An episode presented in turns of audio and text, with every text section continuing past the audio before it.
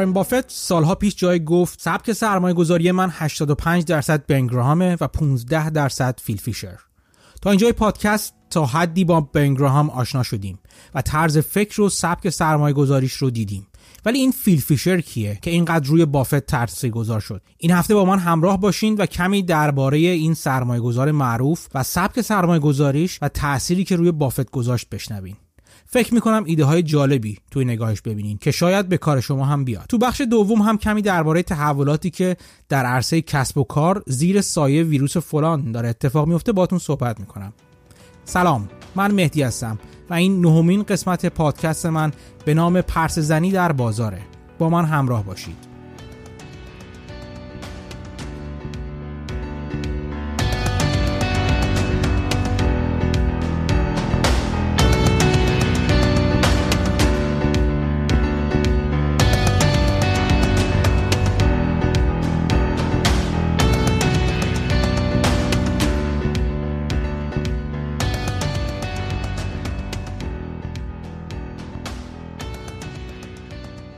بعد از اینکه وارن بافت صندوق خودش رو بست برکشایر رو که یه شرکت نساجی ضررده بود و قبلا خریده بودش رو به عنوان مرکبی انتخاب کرد که سالها بعد ازش فقط اسم باقی بود. نه کارخونه ای و نه پارچه ای و نه نساجی. ولی این وارن بافت دیگه اون وارن بافت قبلی نبود.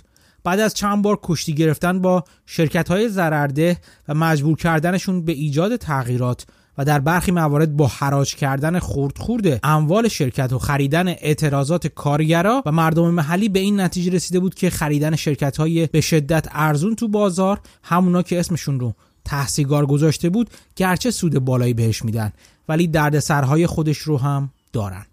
خیلی از این شرکت ها بیدلیل نبود که ارزون بودن. یه اشکالی تو کارشون بود. گاهی ریگی به کفش مدیریتشون بود.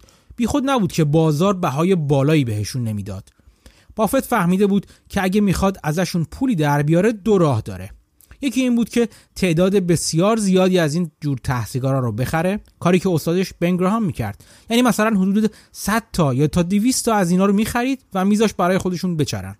نکته اینجا بود که شرط گراهام برای خریدن اینا دو چیز بود.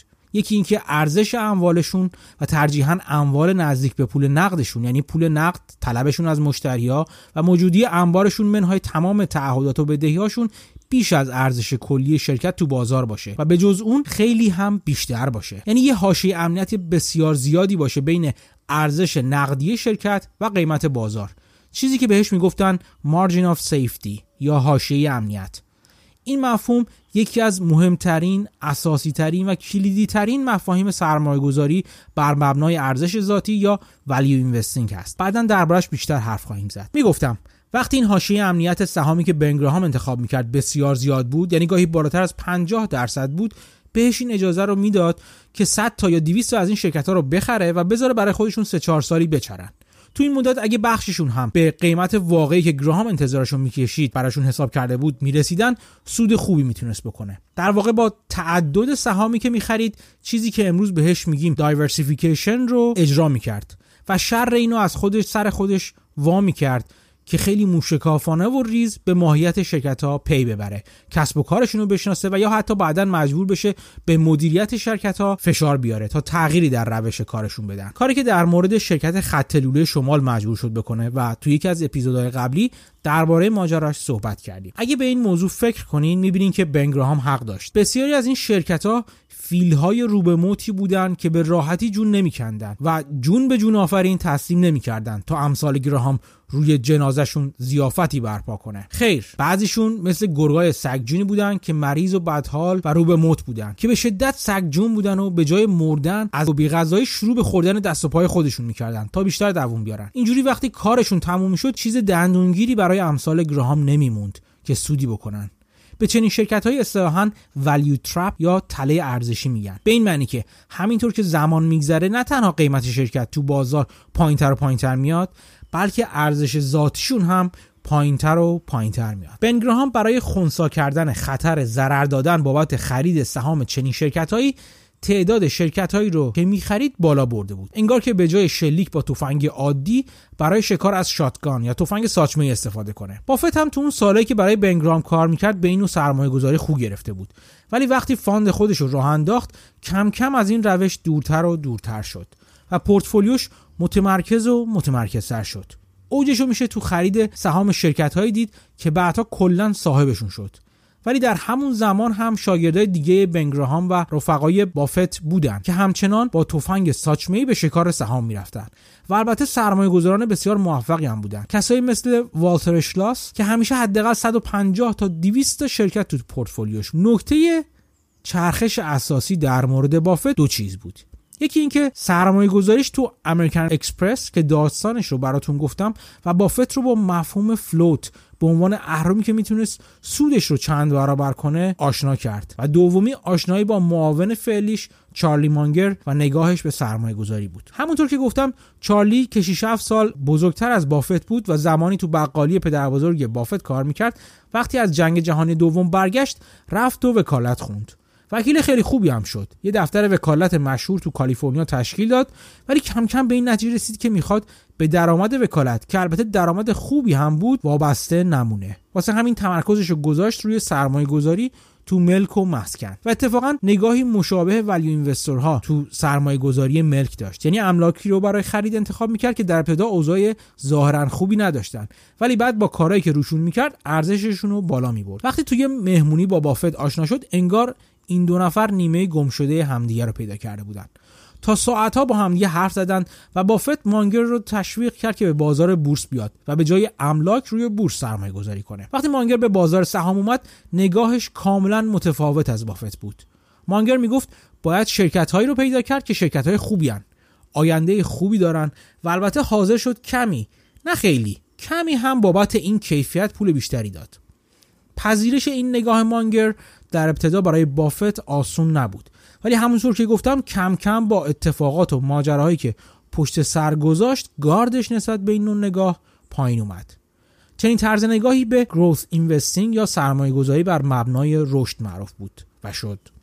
مانگر اصلا علاقه به تعداد زیاد سهام تو سبد سهامش نداشت. برخلاف value های کلاسیک مثل بن گراهام که می‌گفتن آدم همه تخم مرغاش رو توی سبد نمی‌ذاره مانگر می‌گفت من همه تخم مرغامو توی سبد می‌ذارم ولی چارچشمی مواظبشونم برخلاف value های کلاسیک که diversification یا تنوع در سهام رو اصل تخطی ناپذیر می‌دونستن مانگر می‌گفت تنوع یا diversification در واقع بیمه برای نادونی و ناآگاهی ما. من داناتر و آگاهتر میشم. هرچی لازمه رو درباره چند تا سهامی که می‌خرم خواهم دونست. مانگر همین الان هم تو سبد سهام شخصیش به جز برکشایر دو سه تا شرکت رو بیشتر نداره. و خلاصه به اون چی که میگه هنوزم عمل می‌کنه. این طرز نگاه به خریدن سهام و شرکت ها البته سابقه طولانی تر از مانگر داشت یکی از بنیانگذارای این نوع سرمایه گذاری کسی بود به اسم فیل فیشر یا در واقع فیلیپ فیشر بیاین ببینیم این فیلیپ فیشر کی بود و چطور راجع به سهام فکر می‌کرد فیل فیشر متولد سال 1907 بود. فیشر برای تحصیل به دانشکده تازه تأسیس بازرگانی تو دانشگاه استنفورد رفت. ولی خیلی زود فهمید دانشگاه چیزی بهش نمیده و تحصیلش رو رها کرد. جالبه بدونین بعدا برای تدریس به همون دانشگاه و دانشکده برگشت. فیشر بعد از ول کردن دانشگاه به عنوان تحلیلگر اوراق بهادار توی شرکتی تو سان فرانسیسکو مشغول به کار شد و کمی بعد شرکت سرمایه‌گذاری خودش رو تو سال 1931 راه انداخت. شرکتی که تا انتهای عمرش یعنی 91 سالگیش اداره می‌کرد. فیشر روش متفاوتی تو کارش داشت. اول اینکه خیلی با سختگیری مدیریت پول افراد رو به عهده می‌گرفت و خیلی علاقه به بزرگتر شدن شرکتش نداشت. همینطور گفته مشهوری داشت که می‌گفت بهترین زمان برای فروش سهام هیچ وقته. فیشر سهامی که می‌خرید رو بعد از تحقیقات بسیار طولانی و موشکافانه می‌خرید و اغلب تا سالهای سال نگه میداشت و حاضر به فروششون نبود که نبود. فیشر یه جورای پایه‌گذار سرمایه گذاری رو به رشد بود و اون زمان که هنوز سیلیکون ولی وجود نداشت به دنبال شرکت های کوچیک و نوپای میگشت که قابلیت رشد فراوونی داشتن و سهامشون رو همونطور که گفتم بعد از موشکافی های فراوون می‌خرید و تا سالها نگه میداشت. یکی از معروفترین سرمایه گذاریاش خرید سهام موتورولا بود. فیشر سهام موتورولا رو سال 1955 یعنی وقتی موتورولا هنوز یه شرکت سازنده رادیو بود خرید و تا آخر عمرش یعنی سال 1999 هم این سهام رو نگه داشت. فیشر آدم خصوصی بود و خیلی علاقه به ظاهر شدن در جراید و محافل نداشت.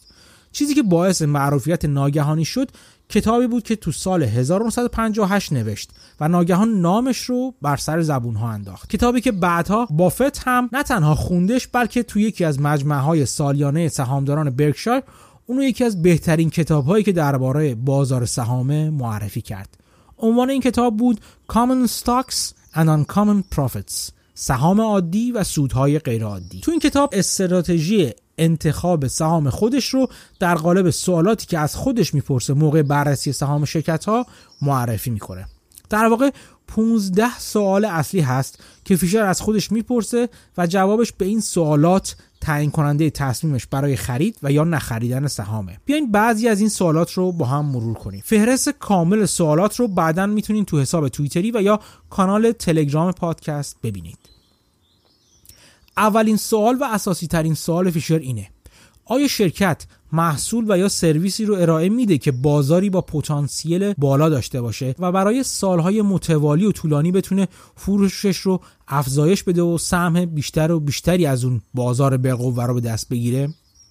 اگه یادتون بیاد تو اپیزود مربوط به چرخه زندگی شرکت ها از اهمیت روایت و داستانی که شرکت ها تعریف می‌کنن گفتم و اینکه مثال اوبر رو زدم و گفتم چطور داستان اولیش که یه شرکت تاکسیرانی بود عوض شد. و یه شرکت ترابری اونم در اشل جهانی تبدیل شد. و چطور این تغییر داستان ارزش گذاری روی این شرکت رو چند برابر کرد؟ همین حالا وقتی به ارزش گذاری شرکت ها تو عرضه اولیهشون به بازار یا آی پی می‌رسیم قسمت بزرگی از مدارک مربوط به بررسی بازار بالقوه محصولات و خدمات شرکت می‌پردازه و سعی می‌کنه سرمایه گذاران رو قانع کنه که جا برای رشد توی بازار زیاده. مثلا شاید توی یکی از قسمت های آینده به بازار مربوط به بازی های آنلاین و کامپیوتری به این نکته بپردازم و اینکه چطور داره عرصه مالتی مدیا رو کلا زیر و رو می‌کنه و هنوز سالها جای پیشرفت و تغییر داره در بخش فروش البته. این همون چیزی که بهش بازار بکر میگن. برای جواب دادن به این سوال راه های مختلفی هست. یکی از راهاش که گاهی من نتایج اونو در قالب هشتگ نمودار خوب توی حساب توییتری شخصیم منتشر می‌کنم مراجعه به گزارش هایی که شرکت های مشاوره مدیریت مثل McKinsey یا Deloitte یا Accenture در قالب تصویر کلی یک بخش صنعت یا کسب و کار منتشر می‌کنن. به این گزارش ها که نمایی کلی از بازار منطقه‌ای ملی و جهانی اون کسب و کار به دست میده اصطلاحا پرایمر گفته میشه. من خودم برای مرجع کار خودم مجموعه کاملی از این پرایمرها رو طی سالها جمع آوری کردم. خوندن این پرایمرها بسیار لذت بخشه و دیده منو نسبت به اون کسب و کاری که دارم راجع بهش یاد می‌گیرم ترکیب بازیگران موجودش سازوکار تولید پول توش آینده و امکانات احتمالیش و و و بسیار آگاه می‌کنه و خلاصه بسیار چشم گشاست یه تمرین خوبی هم که شما می‌تونید داشته باشین برداشتن یکی از این primer ها تو هر کسب و کاری که مورد علاقتونه و خوندن و سوادآموزی راجع بهشه. سوال دومی که فیشر می‌پرسه اینه بعد از اینکه فهمیدیم شرکت محصولات و خدماتی داره و بازاری که می‌تونه سالها رشد کنه باید بریم سراغ استراتژی مدیریت شرکت و ببینیم آیا اونها هم اراده و برنامه‌ای برای رشد محصولات شرکت دارن یا نه. اینو از کجا میشه فهمید؟ به روش های مختلف. اولیش مرور صورتهای مالی سال به سال شرکت مورد تحقیقتونه. مثلا ده سال متوالی. با مرور صورت درآمد شرکت ها می‌تونیم بفهمیم شرکت چجوری پول در میاره و پولی که در میاره رو چطور و کجا خرج می‌کنه. چقدر هزینه عملیات جاری شرکته. چقدرش رو شرکت در قالب سود به سهامدارا برمیگردونه و چقدرش رو نگه میداره. با اون پولی که نگه میداره چه می‌کنه؟ چقدرش رو صرف توسعه و تحقیقات یا همون آرندی می‌کنه؟ چقدرش رو صرف توسعه ماشینالات و دستگاه ها و زیربنای تولیدی شرکت یا کپکس می‌کنه. سوالای از این قبیل. به همین دلیله که توی اپیزودهای قبلی گفتم که زبون بازار سهام حسابداریه. در حسابداری اولیه در حد خوندن مدارک مالی شرکت ها یه کتاب رو هم گذاشتم که دانلود کنین و قدم های بسیار ابتدایی و اولیه این مهارت رو یاد بگیرید یه روش دیگه مراجعه به کنفرانس های تلفنی فصلی شرکت هاست. تو آمریکای شمالی اغلب شرکت ها در انتهای هر سه ماه مالی کنفرانس تلفنی برگزار می‌کنن که توی اون اول مدیریت شرکت میاد گزارش عملکرد سه ماهش رو که به تازگی منتشر کرده توضیح میده و درباره سیاست های فعلی و آتی شرکت حرف می‌زنه. شنیدن زنده این کنفرانس های تلفنی برای همه حتی کسانی که سهامدار نیستن آزاده. بعد از توضیحات مدیریت شرکت نوبت تحلیلگران و سهامداران می‌رسه که سوالای خودشون رو از مدیریت شرکت بپرسن. یکی از مهمترین سوالاتی که همیشه پرسیده میشه درباره همین استراتژی شرکت برای رشد فروش هست. و اگه کنفرانس خوبی باشه تحلیلگرای جونداری هم تو شرکت کرده باشن می‌تونید منتظر سوال پیچ شدن های درست و حسابی مدیرای شرکت باشید و خیلی چیزا از اونچه که در شرکت میگذره رو یاد بگیرید متن و فایل صوتی این کنفرانس ها توی اینترنت پیدا میشه و بعضا خود شرکت ها هم تو وبسایت خودشون در بخش رابطه با سهامداران یا investors relations که بهش IR هم میگن این فایل ها رو قرار میدن. اگه چند فصل متوالی و چند سال متوالی این کنفرانس ها رو گوش کنین باید دستتون بیاد که مدیریت چی میگه. و آیا در طول زمان به حرف خودش و وعده های خودش عمل می‌کنه یا فقط وعده های سرخرمن میده. سوال بعدی که فیشر می‌پرسه در مورد عملکرد مالی شرکته. اینکه آیا شرکت سودده هست یا نه؟ آیا حاشیه سود مناسبی داره؟ آیا این حاشیه سود در طول زمان در حال کم شدن یا زیاد شدن؟ آیا تمرکز شرکت روی محصولات و خدماتی که حاشیه سودشون بالاست یا پایین؟ برنامه شرکت برای توسعه محصولات با حاشیه پرسود چیه؟ رقبا چی کار می‌کنن؟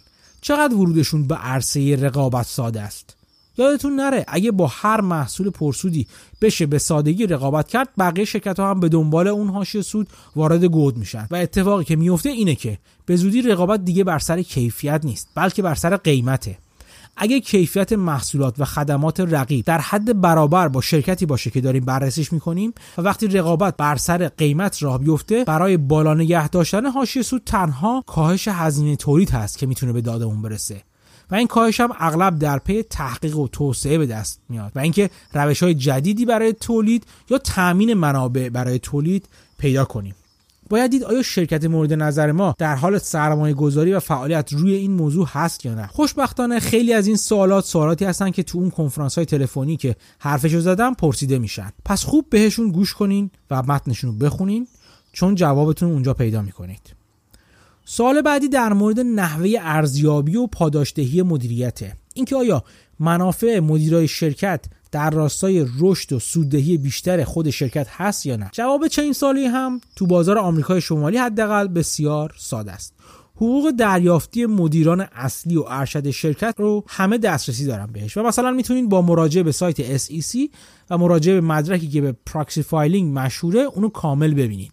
اونجا می‌تونید به راحتی به این سوالا فکر کنید که اولا حقوق دریافتی مدیریت شرکت ها چقدره؟ و در مقایسه با سایر دریافتی های مدیران شرکت های مشابه که تو حوزه مشابه فعالیت می‌کنن آیا حقوق دریافتیشون بالاتره یا پایینتر؟ و آیا اختلاف احتمالی این حقوق با بازدهی بالاتر شرکت قابل توجیه یا نه؟ دوما از اونجا که بنابر روال مرسوم قسمتی از حقوق مدیران با سهام خود شرکت و یا option هایی برای خرید سهام خود شرکت پرداخت میشه توی اون proxy filing ها می‌تونیم ببینیم که این قسمت از پرداخت چطور انجام میشه. آیا قیمتی که سهام رو می‌تونن صاحب بشن بالاتر از قیمت فعلیه و این باعث میشه که تلاش کنن ارزش سهام شرکت بالا بره تا داشتن اون سهام و فروشش تو بازار به نفع مدیریت تمام بشه؟ یا سهامش به هر قیمتی که باشه مجانا بهشون داده میشه و با فروشش به هر صورت یه پولی به جیب می‌تونن بزنن؟ آیا این سهام و option ها مسدود میشن تو خزانه شرکت و فقط در صورت باقی موندن مدیر مربوطه توی شرکت تا فلان سال در آینده آزاد میشن یا نه. مدیر مربوطه هیچ منفعتی در موندن با شرکت نداره و می‌تونه هر وقت خواست ازش به بیرون بپره و کلیه مزایا و پاداشا رو هم دریافت کنه. اصولا خوبه ببینین کمیته تعیین دستمزد مدیران که بهش compensation committee گفته میشه چطور تعیین میشه و چطور عمل می‌کنه. تمام این اطلاعات توی proxy filing شرکت موجوده. سوال بعدی که فیشر می‌پرسه درباره روابط مدیریت با کارکنان و اصولا فرهنگ داخلی شرکته. اینکه آیا کار کردن برای چنین شرکتی برای کارکنانش رضایت بخش هست یا نه؟ پاسخ به این سوالات رو اون زمانها فیشر با روشی انجام می‌داد که بعدا به scuttlebutt معروف شد. و میشه یه جورایی امروز تو زبون خودمونی به گرفتن آمار فلان فرد بهش اشاره کرد. این روش رو امروز میشه با خوندن review ها و نظرات کارمندان شرکت ها در مورد تجربه کاریشون در اون شرکت ها به صورت آنلاین به دست برد امروز سایت هایی مثل گلاسدور از جمله خدماتشون همین ثبت و ضبط نظر کارکنان شرکت هاست که می‌تونن به صورت ناشناس توی این سایت ها ثبت نام کنن و از تجربه کارشون توی شرکت بگن. استفاده دیگه که فیشر از اسکارل بات یا همون گرفتن آمار می‌کرد این بود که سعی می‌کرد بفهمه روابط شرکت ها با مشتری هاشون چطوره. میزان رضایت مشتری ها از محصولات و خدمات شرکت ها در چه حده؟ هرچه مشتری راضی تر قابلیت قیمتگذاری محصولات و خدمات شرکت بالاتر. دیگه کمتر لازمه شرکت مشتری ها رو صرفا با پایین قیمت راضی کنه. و این یعنی بالا نگه داشتن حاشیه سود. الان بخش نظرات کاربران در آمازون یا اتاقهای گفتگو مختلف تو پلتفرم ردیت یا توییتر می‌تونن منبع اطلاعات مناسبی برای پاسخ دادن به این سوالات باشن. یه سوال دیگر رو هم که فیشر میگه باید از خودتون بپرسین رو هم بهش اشاره کنم و خوندن بقیه سوالاش رو که سوالای بسیار مهمی هم هستن به خودتون میسپارم. شاید بعدا عمیقتر و در قالب بررسی یک سهام خاص راجع بهشون حرف زدیم. اون سوال اینه. نگاه و برنامه ریزی مدیران شرکت تا چه حد بلند مدته و تا چه حد کوتاه مدت. این خیلی سوال عمیقیه که سوالات و مشکلات بسیاری رو هم در پی خودش میاره. من یک پستی گذاشتم توی توییتر که دوباره توی کانال تلگرام پادکست هم می‌ذارم و توش توی نمودار خوب قدیمی ترین شرکت های دنیا رو نشون میده. شرکت هایی که عمر بیشترشون به بیش از هزار سال می‌رسه. توی نمودار چند تا نکته هست. یکی اینکه تعداد زیادی از این شرکت ها ژاپنی هستند و اصولا درسی در این نهفته است که چرا شرکت های ژاپنی توی این فهرست بیشترن؟ چی توی فرهنگ اجتماعی و فرهنگ کسب و کار ژاپن هست که این همه شرکت مانا رو به وجود میاره. نکته دوم اینه که تعداد زیادی از شرکت ها شرکت های خصوصی هستند و خانوادگی و این گویای نکته بسیار مهمیه. شرکت خصوصی افسار شرکت تو دست مدیریته و بابتش فقط باید به تعداد محدودی سرمایه گذار جواب پس بده که اغلب خود مدیریت بزرگترین سهامدار شرکت هم هست. اینه که باعث میشه سیاست کلی و جهتگیری شرکت رو بر اساس نگاه بسیار بلند مدتش و فارغ از سود و زیان چند ماهه شرکت بچینه. چنین موهبتی در اختیار شرکت های بازار عمومی سهام نیست و در مورد اونا مدیریتشون مجبور به توضیح و توجیه عملکرد شرکت بعضا هر سه ماه یک باره. نه تنها این بلکه کارایی مدیریت بعضا با قیمت سهام شرکت که گاهی در طول یک سال نوسانات زیادی داره ورای اینکه مدیریت داره چی کار می‌کنه انجام میشه. معروفه که کینز که خودشم از سرمایه گذارای نسبتا معروف تو بازار سهام بوده میگه بازار سهام مثل مسابقه انتخاب ملکه زیباییه. نتیجهش حاصل رأیگیری افراد بر سر اینکه زیباترین فرد کیه که گاه نتیجه سلیقه و مود اون افراده نه کیفیت های واقعی نامزدهای شرکت کننده توی مسابقه. حالا تصور کنید مدیریت یک شرکت راجع به رأیگیری بازیگران ریز و درشت بازار سهام اون هم در کوتاه مدت مجبور به توضیح بشه. بدیهی که این وضع باعث میشه برای حفظ شغل و موقعیت های خودش فقط به برنامه‌ریزی های کوتاه مدت فکر کنه و روشون سرمایه گذاری کنه. اصولا همین نکته است که کسی مثل وارن بافت نه گزارش ماهانه میده و نه کنفرانس تلفنی سه برگزار می‌کنه و بارها گفته و نوشته که این کار از نظرش نه تنها عبس و بیفایده است بلکه به ضرر منافع بلند مدت سهامداران شرکت هم هست. اصلا یکی از دلایل عمده که باعث شد صندوق خودش رو ببنده همین بود که نمی‌خواست به فشار افراد برای به دست آوردن نتایج کوتاه مدت تن بده.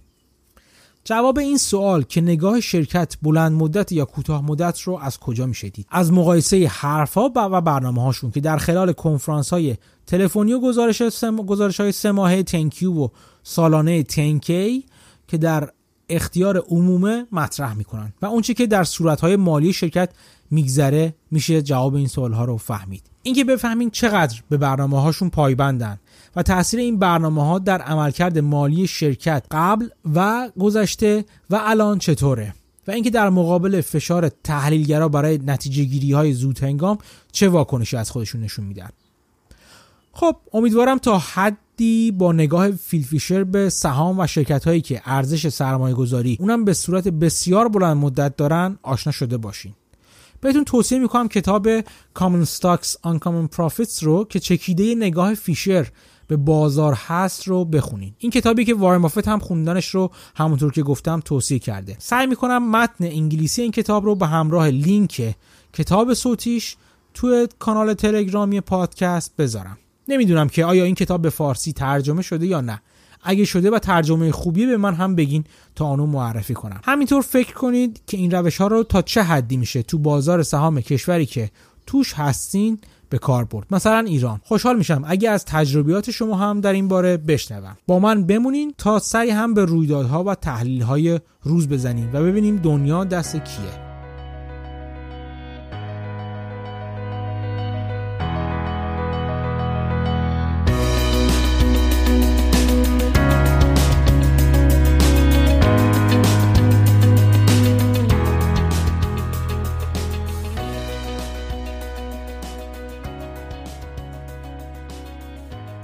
خب تو بخش دوم کمی هم به ماجراهای روز بپردازیم و چه ماجرای داغتر از ماجرای ویروس فلان که همچنان ادامه داره و گمان زنی ها برای بهبود وضع اقتصادی بعد از دوران ویروس. زمانی که هنوز هم رسیدنش قطعی نشده و بحث در این باره در بین تحلیلگران حسابی داغه.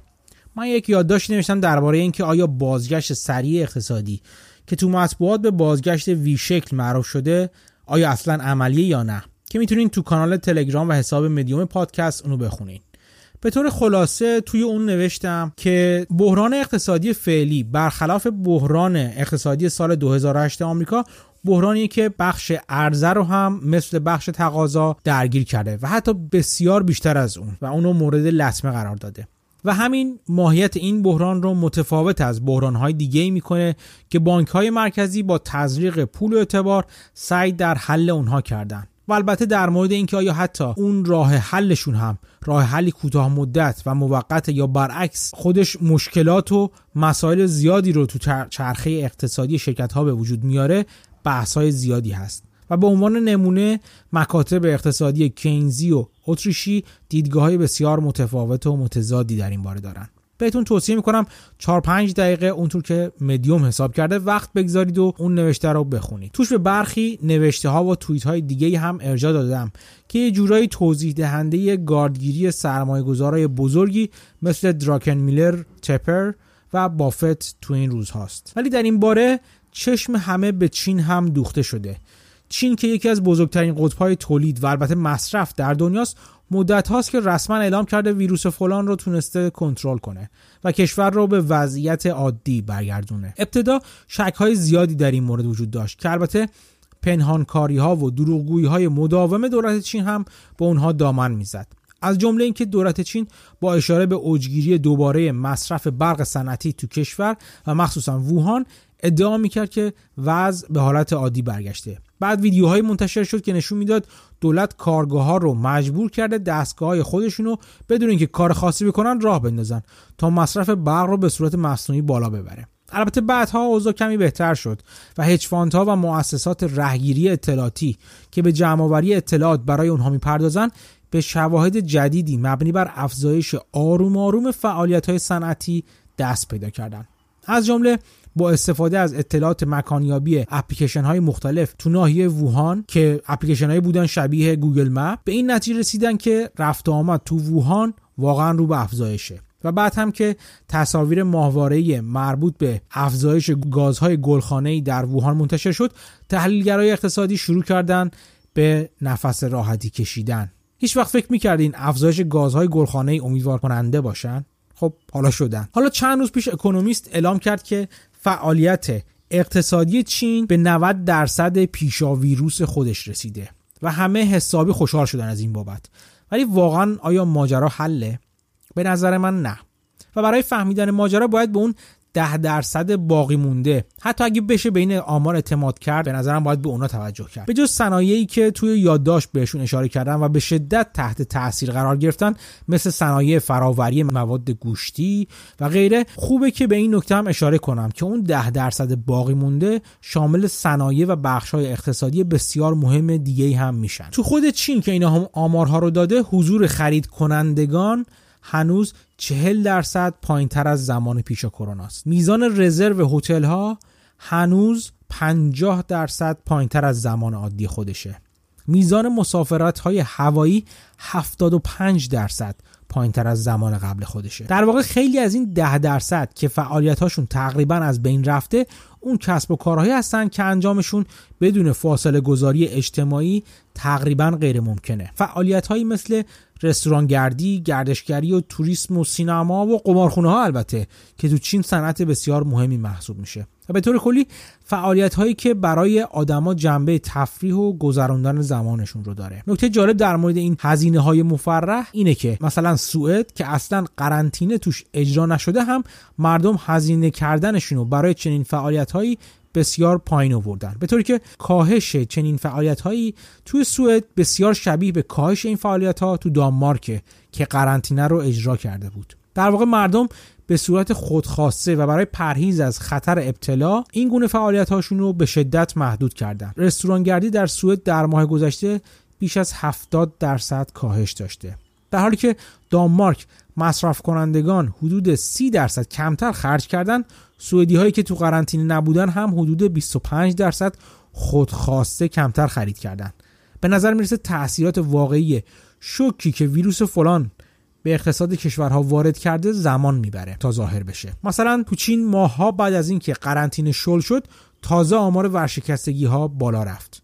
تو ماهای گذشته بانک های مرکزی تا اونجا که تونستن دواهای همیشگی خودشون رو به خورد اقتصاد این مریض بدحال دادن. دواهایی که شامل تزریق میلیاردها دلار پول و اعتبار میشه. از جمله این پول ها صرف تامین حقوق از دست رفته کارکنانی شده که درآمد خودشون رو به دلیل قرنطینه از دست دادن. ماه گذشته تو اروپا از هر پنج نفر شاغل یک نفر کمک هزینه دولتی دریافت کرد. به زودی که این حمایت های پولی متوقف بشه زخم هایی که ویروس فلان به پیکره اقتصاد وارد کرده هویدا میشه. و به قول بافت آب که پایین بره معلوم میشه که کی شورت تنش نیست.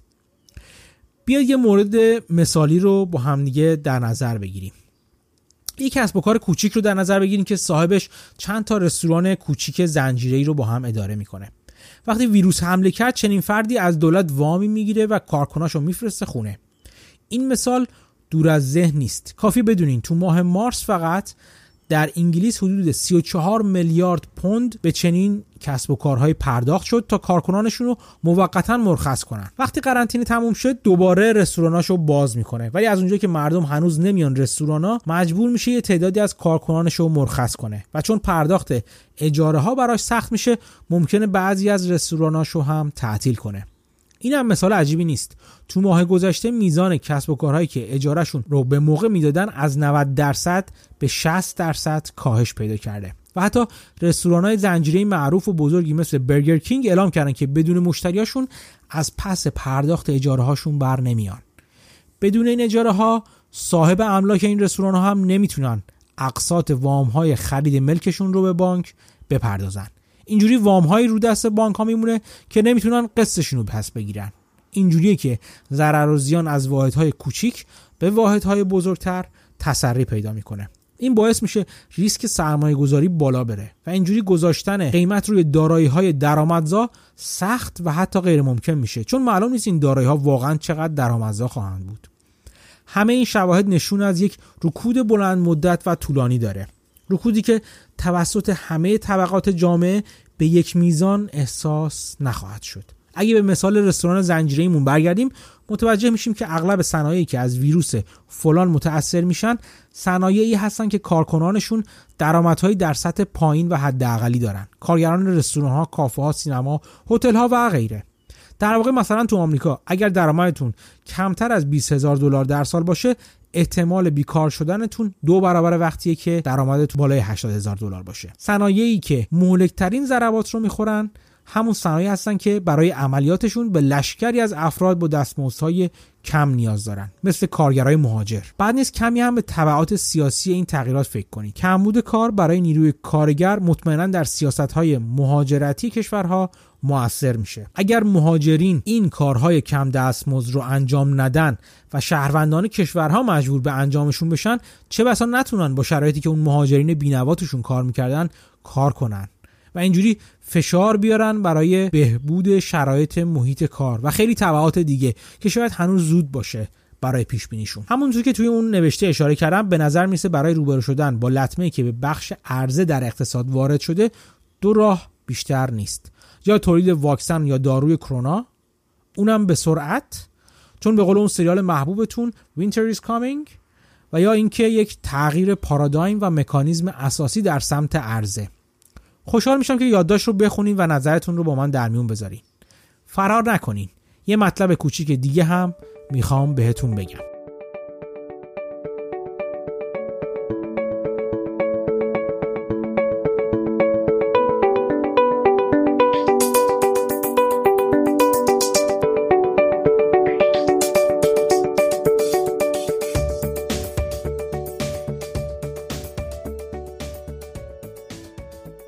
یادتون باشه تو اپیزود هفتم یا بافت چگونه بافت شد براتون از مفهومی به نام فلوت گفتم. و اینکه چطور بافت عاشق این مفهوم شد و چطور تونست با استفاده از این ایده سود سرمایه گذاری هاش رو چند برابر کنه. براتون گفتم که فلوت پولی بود که مردم به بافت قرض می‌دادن و بابتش یا سودی نمی گرفتن یا حتی حاضر بودن یه پولی هم به بافت بدن که این پول ازشون قرض بگیره. براتون گفتم که چطور میشه با راه انداختن یک شرکت بیمه با بازدهی بالا float ارزونی به دست آورد. کاری که بافت تو بخش بیمه برکشایر با شرکت های بیمهش مثل گایکو داره انجام میده. اگه اون اپیزود رو گوش ندادین وای بر شما. حتما برین گوش کنین. ولی آخر اون بخش بهتون گفتم که راه های دیگه هم برای درست کردن float وجود داره. راهایی که شاید شما هم بتونین یه جورایی تو کسب و کار خودتون راه بندازین. پولی با بهره بسیار پایین بدون بهره یا حتی با بهره منفی برای خودتون درست کنید. امروز یکی از اون راه ها رو بهتون معرفی می‌کنم که تو آمریکای شمالی حداقل به کار میره و فکر می‌کنم تو ایران هم میشه راهش انداخت. با کمی قلقگیری البته. اون راه حل چیزی نیست جز گیفت کارت ها یا کارت های هدیه. بله اگه تو آمریکای شمالی زندگی کنین می‌بینین که کارت های هدیه بسیار بین مردم محبوب و معمولن این کارت های هدیه نمودی بسیار عالی از فلوت هستن. شما پولی رو به بانک یا فروشگاه یا رستوران یا سینما یا هر جای دیگه پرداخت می‌کنین و یه کارت هدیه می‌خرین. موضوع اینه که اون کارت هدیه ممکنه تا مدت ها خرج نشه و چه بسا تا مدت ها فقط دست به دست بشه. بیایید کمی هم عدد و رقم ببینیم. آمریکایی ها عشق کارت هدیه بیشتر از هر کسی تو دنیا کارت هدیه می‌خرن. این کارت های هدیه محبوب ترین هدیه هایی بوده که آمریکایی‌ها به دوستان و آشنایان دادن. این آمار نه آمار یه سال و دو سال بلکه برای 13 سال پیاپی از 2007 تا همین حالاست و مثلا تو سال 2019 همین پارسال نزدیک به 60 درصد از هدیه‌ای که ملت به هم دادن از این کارت‌های هدیه تشکیل شده. اینجوری یه جورایی خودشونو از شر خریدن هدیه و دوست داشته نشدن اون هدیه توسط طرفشون خلاص می‌کنن. خودم توی همین توییتر دیدم که یه خانمی نوشته بود همه هدیه هاشو میره پس میده.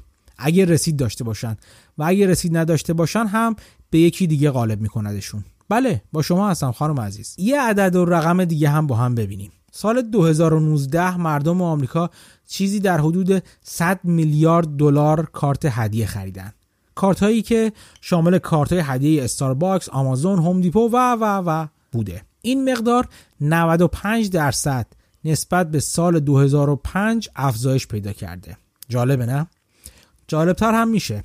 هر سال مقدار زیادی از این کارت های هدیه مصرف نشده باقی میمونن و یا پولی تهشون میمونه و مصرف نمیشه. تو سالهای اخیر هر سال تقریبا 3 میلیارد دلار پول این کارت های هدیه خرج نشده باقی مونده. جالبه بدونین همین کارت ها اونایشون که خرج میشن خریداران رو به فروشگاه ها میکشونن و اغلب باعث میشن چیزی بیش از مبلغ موجودی این کارت ها خرید کنن. در واقع یه پولی روشون بذارن تا چیزای بیشتری بخرن. ولی با این حال همونطور که گفتم تعدادشون هم به دلایل مختلف خرج نمیشن یا کاملا خرج نمیشن. حالا بیایم ببینیم چی بر سر این float عزیز و پولهای مفت میاد.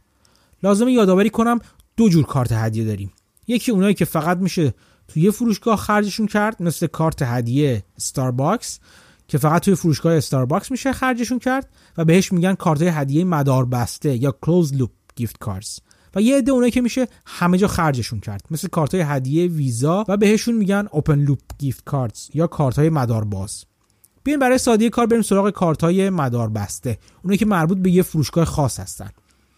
محبوب ترین کارت های مدار بسته 2019 کارت های هدیه آمازون، والمارت و تارگت بودن.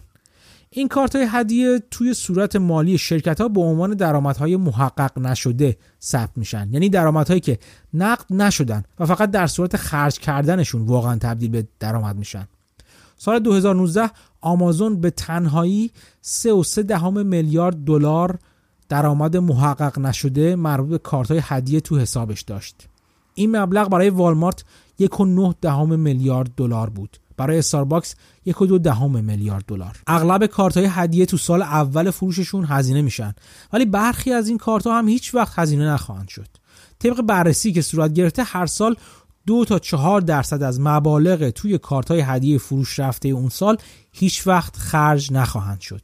به این مبلغ تو اصطلاح finance میگن breakage یعنی مبلغی که بعد از پنج سال گذشتن از زمان خرید کارت هدیه یا پنج سال از آخرین باری که کارت هدیه استفاده شده هنوز توی اون باقی مونده و دیگه استفاده نشده. قواعد و مقررات حسابداری تو آمریکا تبصره مختلفی دارن. برای اینکه به شرکت بگه هر سال چه میزان از این breakage رو می‌تونه واقعا به عنوان درآمد تو صورتهای مالی خودش ثبت کنه. در واقع درآمد محقق شده. بیاین چند تا از این درآمدهای ناشی از breakage یا کارت هدیه مصرف شده نشده رو نگاه کنیم. سال 2019 استارباکس تقریبا 141 میلیون دلار درآمد ناشی از بریکیج داشته. فروشگاه نوردستروم 17 میلیون درآمد از همین نوع درآمد داشته. و شیرینی فروشی چیزکیک فکتوری 8 میلیون دلار درآمد بابت همین بریکیج یا اعتبارهای مصرف نشده توی کارت های هدیه داشته. ولی دولت هم به همین سادگی نمی‌ذاره این پول به عنوان درآمد بره تو جیب شرکت ها پس تو بعضی ایالت ها قانونی گذاشتن که قبل از اینکه شرکت درآمد بریکج رو به جیب بزنه باید سعی کنه با صاحب کارت تماس بگیره و پول باقی مونده رو بهش برگردونه. ولی نکته اینجاست که این قانون خیلی ملزم کننده نیست. چرا که این کارت های هدیه رو وقتی ملت می‌خرن آدرس و شماره تلفنی نمی‌ذارن که. ایالت ها که دیدن اینجوری نمی... چیزی بهشون نمیماسه کاری کردن که همه دولت ها می‌کنن. بله مرده خوری. اعلام کردن که مبلغ بریکج کارت ها رو باید به عنوان اموال بی صاحب در نظر گرفت که طبق قانون یه مقدارش باید بره تو جیب ایالتی که این شرکت توش ثبت شده. برای مثال ایالت عزیز نیویورک تو سال 2019 تونسته 13 میلیون دلار از این پول بی صاحب رو صاحب بشه. کار به جایی می‌رسه که ایالت های مختلف بر سر این پول بی صاحب با هم شاخ تو شاخ هم میشن. یه سریشون میگن پول باید به ایالتی برسه که شرکت توش ثبت شده. یه سری دیگه نه. پول باید به اونجایی برسه که این کارت توش خریداری شده. در حالی که قسمت عمده این پول بریکج توسط فروشگاه ها و ایالت ها خفت میشه مصرف کنندگان آمریکایی صاحب میلیاردها دلار کارت هدیه و اعتبار خرید هستند و ازش هم خبر ندارن یا فراموشش کردن.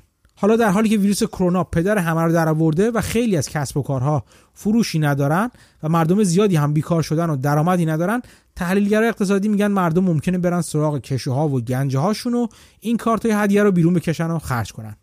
جالبه بدونین تا قبل از شیوع ویروس فلان 21 میلیارد دلار کارت هدیه خرج نشده دست مردم بود. این هم جالبه که این اواخر مثلا همین جایی که من زندگی می‌کنم مردم برای حمایت از کسب و کارهای محلی مثل رستوران های کوچیک و کافا شروع کردن به خرید کارت های هدیه از اونا تا یه پولی بهشون برسونن تا این دوران تعطیلی و قرنطینه رو عبور کنن. بعضی از مردم هم که کارت های هدیه‌ای که دارن رو نمی‌خوان و ترجیح میدن به جاش پول نقد داشته باشن یه سایت هایی به وجود اومدن مثل Cardpool و Raise که میرن توش و کارت های هدیهشون رو به 70 تا 90 درصد پولی که توش دارن میفروشن و اینجوری مقداری پول نقد گیرشون میاد. این درصد به مقبولیت و محبوبیت صادر کننده کارت هدیه بستگی داره. خلاصه که کارت های هدیه تبدیل میشن به float هایی که خیرش به همه می‌رسه. یه بار دیگه با خودتون فکر کنین. شما چطور می‌تونین چنین وام بی بهره یا حتی سوداوری رو برای خودتون بسازین؟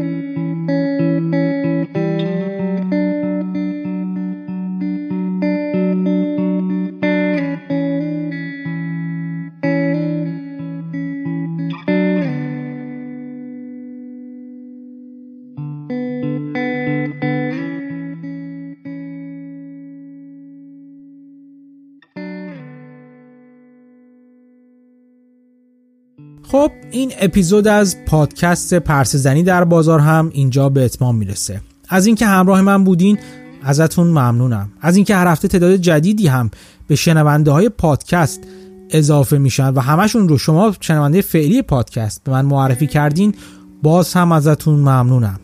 تا هفته آینده و اپیزودی دیگه مراقب خودتون باشین و خدا نگهدار.